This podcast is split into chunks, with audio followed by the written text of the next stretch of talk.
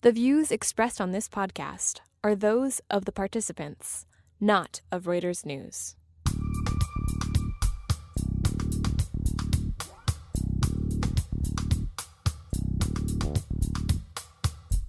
President Donald Trump is looking dazed, confused, and dangerous. Hyperactive Japanese tech titan SoftBank is getting not much love from its investors, and Italy's bad boy Silvio Berlusconi may have tricked Chinese buyers into scoring an M&A own goal.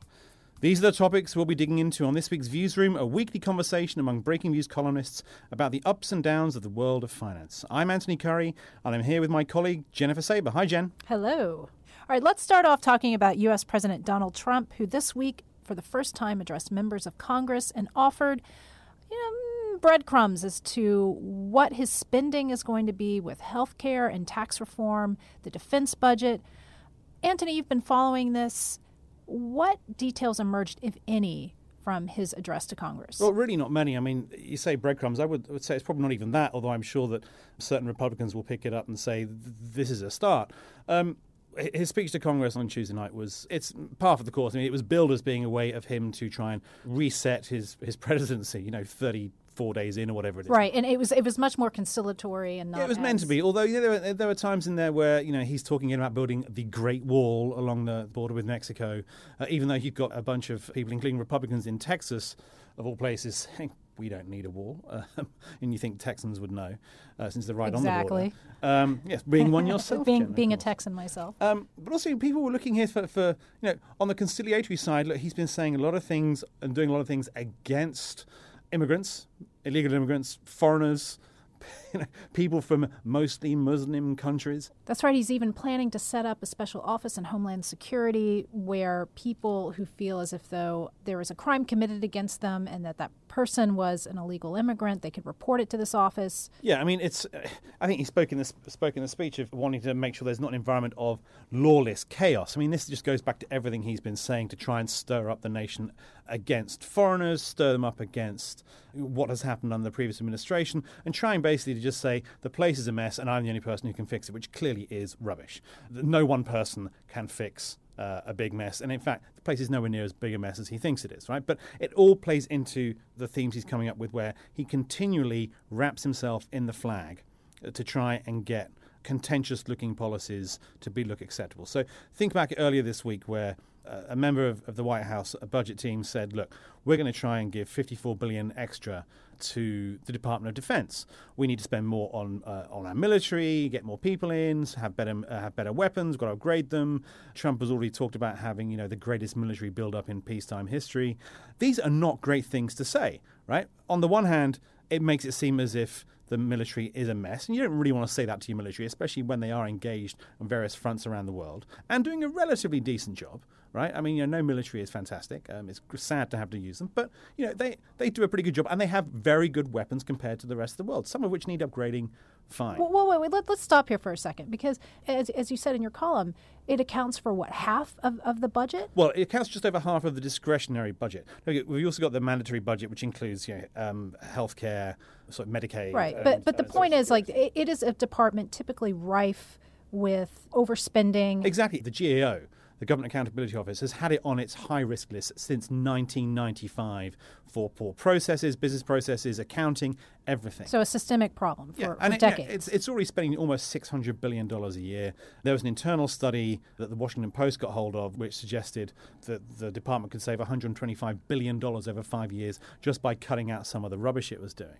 If there is one single department in DC that would benefit from what Trump was talking about in his election campaign of draining the swamp or coming up with good deals or making sure things run more, run better. It's the Department of Defense, and yet it is the one department he's throwing money at. I right. Mean, it's absolutely and, and, bizarre. Now he's going to throw a bunch of money at, at the Defense Department, and it's going to be at, in theory, at the expense of the State Department. Well, it's of many departments, but the State Department is going to come in probably for I think thirty-seven percent reduction is what uh, was. that's a huge reduction. Yeah, they they spend about fifty billion dollars a year, and a lot of that is on overseas aid of various descriptions. Now you can pass that into various things. It could be let's help build democracy by having flowers and pretty uh, pretty bonnets. You know, uh, real real silly soft power stuff, all the way through to what are we doing to help uh, businesses get contracts abroad. But that kind of soft power whether it's diplomacy, whether it's um, nice things for kids in school, or whether it's you know proper institutional nation building, is very important part of making sure there's peace around the world, of making sure that countries understand that America is not just there to bomb you or to ignore you, and taking that away uh, means that you're going to have a lot less to do outside of the military. So if you then put that together with giving more money to the military, it's like, okay, the more, the more money you give to the military outside of an official war, the more your leaders are going to be thinking, oh, should we, we be should doing be going something to with it?" war. Exactly. right. I'm not saying it's what he's planning, but it's Right, just right. it often it can often lead to that. And you look through history, you see if you start ramping up the military, if you start spending money on anything, then you know the, the idea is, oh, we should probably start using what we spent on. Well, you, you have to give him credit. It certainly does scream America first. So, one of the things here also to keep in mind is the Republicans don't like increasing the budget, right? That's why he's saying that we'll take the money from the State Department, we'll take it from the Environmental Protection Agency. You know, given what Betsy DeVos, the new Education Secretary, is, is talking about in terms of paring back education, you could see money coming from there. So what he's trying to do is saying we're balancing the budget, or at least not making it worse. And also, I mean, it, sends a more worrying message as well, right? You just get away from the fact that he may be taking money away from the pet projects of the, the racist right. I refuse to call them the alt right. You know, so we don't like rivers and we don't and we don't like clean air and we don't like overseas aid. So let's get rid of that. Fine, but but you know what this also does is sends a very strong message that various other issues really are about, as you were saying, America first. So the problem is, though, that he's really playing to his racist right base. He's not even playing to the Republican Party. Even in, in, in his speech to Congress, he gave no real details about uh, tax cuts, about tax reform, about how to reform, Reform Obamacare. Care And yet you've already got members of Congress on the Republican side saying, we don't like the way you're, defund, you're going to defund the State Department. Uh, we don't think we necessarily agree with you on some of your tax reform plans. You want us to overhaul healthcare that you've now told the governors of this of this country at a dinner this week that uh, it's unbelievably complex. We could have told you it was unbelievably complex. Healthcare is unbelievably complex uh, thing to manage. So I think the the worrying thing I think if you extend this to business is that you know business has, has looked at the election and think we've got tax cuts coming, we've got deregulation, this, that, and the other. It's all fantastic, but if you think back to Obama's first term when he also had control of, or Democrats had control of the House and the Senate, then you managed to get two or three things through in the first year or two. You know, Obamacare, a couple of things. Okay, they had the financial crisis to deal with, but nonetheless, it wasn't as if they got a great many things through, and they were roughly on the same page. Trump and the Republicans in Congress are increasingly not on the same page, which means if you're out there in the world of business thinking, I'm going to get my tax cuts and I'm definitely going to get this, that, and the other going in my favor, you may eventually get it, but the time frame is getting longer and longer, which means this great big boost to the stock, stock market we've seen could start looking uh, rather precarious at some point soon.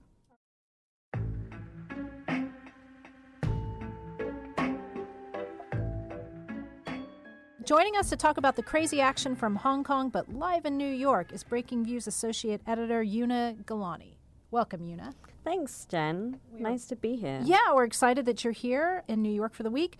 So, why don't you tell us what is going on with SoftBank? And it seems like they are everywhere. Absolutely right. They are everywhere. This is a company that is totally in deal overdrive. I mean, covering them as a journalist, it really feels like we're playing whack a mole. You know, it's like every day it's another multi billion dollar acquisition. It's a fund management business. It's a satellite operator. It's an office space company. It's a British chip designer.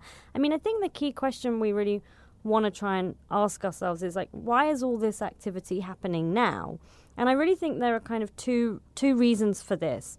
Masayoshi Son, who's like the founder and the CEO of, of SoftBank, I mean, he's basically building this $100 billion tech fund. It's called the Vision Fund. So it's getting like, like Saudi Arabia is like plunking uh, $45 billion into this. SoftBank's contributing another $25 billion. Yeah, that, that's a huge amount of money, right? To, to go. Oh, I mean, it's spend. Yeah, yeah. absolutely huge, right? And then you've got money coming from Apple and Larry Ellison, and, and, and I think like what we're seeing really is that SoftBank is actually like has a shopping list of deals that it wants to do, that it wants to put the fund's money to use to buy. Why is it doing a fund though? I mean, it's it's been a buyer of assets since it was founded over 30 years ago. It owns Sprint, for example, most of Sprint here in the US.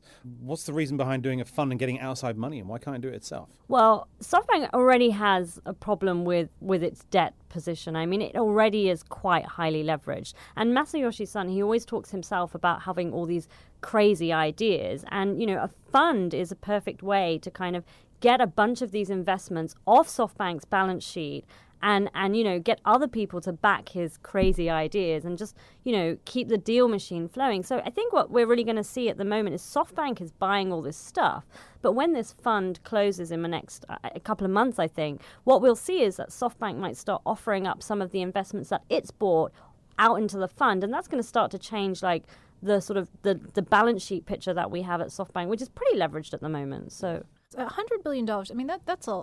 It's it's hard to spend that kind of money. So he's kind of out there striking all these deals.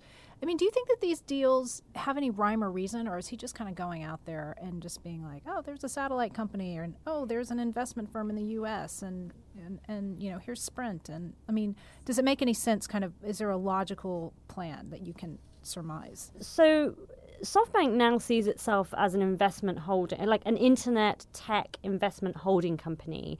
Um, and, and Masayoshi Son, I think, aspires to be like the Warren Buffett of tech. But really, like the way he describes tech is, is very liberal. It can mean everything from green energy, solar power, um, chips, uh, AI, Internet of Things. The definition is so liberal and broad yeah, I, I that it can kind we, of. WeWork is office space. Okay, it might be slightly different to renting an office for a year, but it's basically just an office space. Yeah, it's a real estate. It. It's so a real estate play. I mean, there's I mean, nothing special about that. No, and, and actually, you're exactly right to highlight this point. Are there any, like, is there any value in one company owning all of these different things? And I think what we're seeing in the market is that investors don't value that and they don't ascribe the full value to it. So, you know, SoftBank is a company with an $85 billion market capitalization, but the market is really only valuing that's pretty much the the value of its stake in Alibaba. That's 75 it has a 30% stake in Chinese e-commerce group Alibaba. It has that's worth 75 billion dollars alone. Where does, you know, so the market is giving no value to the 30 billion dollars it just spent on this British chip designer ARM or the Japanese telecom operations that it has which are its core cash cow or the Sprint operation that it, the telco that it owns here in the US. So there is there is a big. It's actually trading at a sixty percent discount to the sum of its parts. I mean, that's huge. That and, is huge, and that's getting worse. And, and is that because of the debt that you were mentioning earlier? Part of it is the debt, but I think genuinely people can't see the the synergy or the link between these investments that Masayoshi Son can see. But I think he's looking years out into the future, and I, I you know, I, I think we're not really going to see that discount disappear anytime soon. Another reason I think that we're seeing, like, you know, all this big deal flow and activity coming out of SoftBank at the moment is that this is a company that's kind of amassed a really interesting little army of bankers like working mm. inside the conglomerate and it's kind of you know they've got like some ex Deutsche credit traders they've got like a former Morgan Stanley um, TMT banker and some of these guys love really big complex juicy deals and and and Masa basically Masa's idea is he he just says yes to everything. I mean that is amazing. I, it's I, a match made in heaven, really. A, a Morgan Stanley TMT banker kind of makes sense, right? Having someone who can go out and do deals in technology and media and telecoms perfectly fits what you want at an M&A banker in house, really. But but I mean, they got people like was it Rajiv Misra from Deutsche Bank? You said was one of the guys who helped set up the the, the, the Fortress Investments acquisition. Yeah. I mean, what on earth is a tech company doing with a credit trader? And and this guy led the Deutsche Bank's charge into CDOs, you know. So he he's also been made the head of the Vision Fund, the hundred billion dollar tech fund. So I think that I mean it's I think you're right to ask what is this person doing in that position. But I think the result is going to be is that the deals are going to get bigger, they're going to get more complex, um, because that's what these guys do. And you know they've got their dream job at the moment. Yeah, it's like, you know, they thought their world had come to an end in 2007 when the financial markets crashed. Now it's like, yay! Thank you, Masayoshi Son. We can now go out and do yeah, deals and now again. they're partying like it's 2007 or something on Wall yeah. Street. Like, there's so much stuff happening. Okay, on that note, thank you, Una, for joining us. We really appreciate it. Thank you very much, guys.